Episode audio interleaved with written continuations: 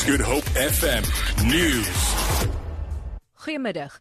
President Jacob Zuma het om 'n dringende hofinterdik gevra teen die uittredende openbare beskermer Thuli Madonsela om haar te keer om haar voorlopige bevindinge oor beweringe van staatskaping bekend te maak.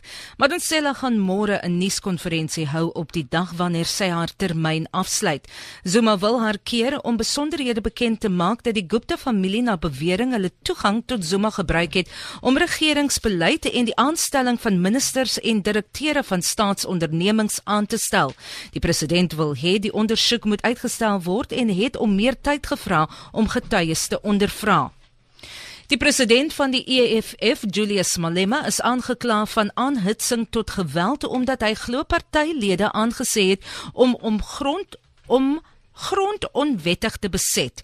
Volgens die dagvaarding hou die klag verband met uitsprake wat Malema in 2014 gemaak het tydens die EFF se verkiesingskonferensie in Bloemfontein en tydens 'n vergadering in KwaZulu-Natal.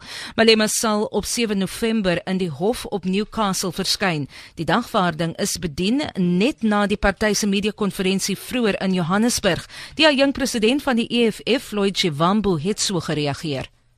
The ANC is behaving exactly in the same way the apartheid regime did. It killed workers in Marikana, defenseless workers in Marikana. It exonerated itself from the massacre in Marikana. Now it is employing racist apartheid legislation to charge political leaders for the political content of their speech instead of engaging with the political speech and what is being said. They, they then resort to uh, criminal charges uh, which are being uh, concocted. But the commander in chief is going to subject himself to that particular process Studente van die Wal Universiteit van Tegnologie en die polisie het slaags geraak nadat 'n groep studente klippe na die polisie geslinger het. Sowat 17 studente is in hegtenis geneem. Gisteraand het betogende studente 'n pakkamer aan die brand gesteek. 'n Woordvoerder, Mike Koboni, sê die dag het heel normaal verloop totdat studente werknemers se voertuie met klippe begin gooi het. Die Amerikaanse weermag het radarstasies in Jemen aangeval nadat 'n tweede missiel binne dae na 'n skip van die Amerikaanse vloot in internasionale waters afgevuur is.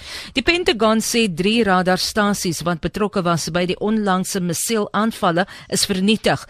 Volgens hulle was die stasies op gebiede wat deur die Iran gesteunde Houthi rebelle beheer word. Vir Gerop FM nuus, ek's Vanya Klutokollison.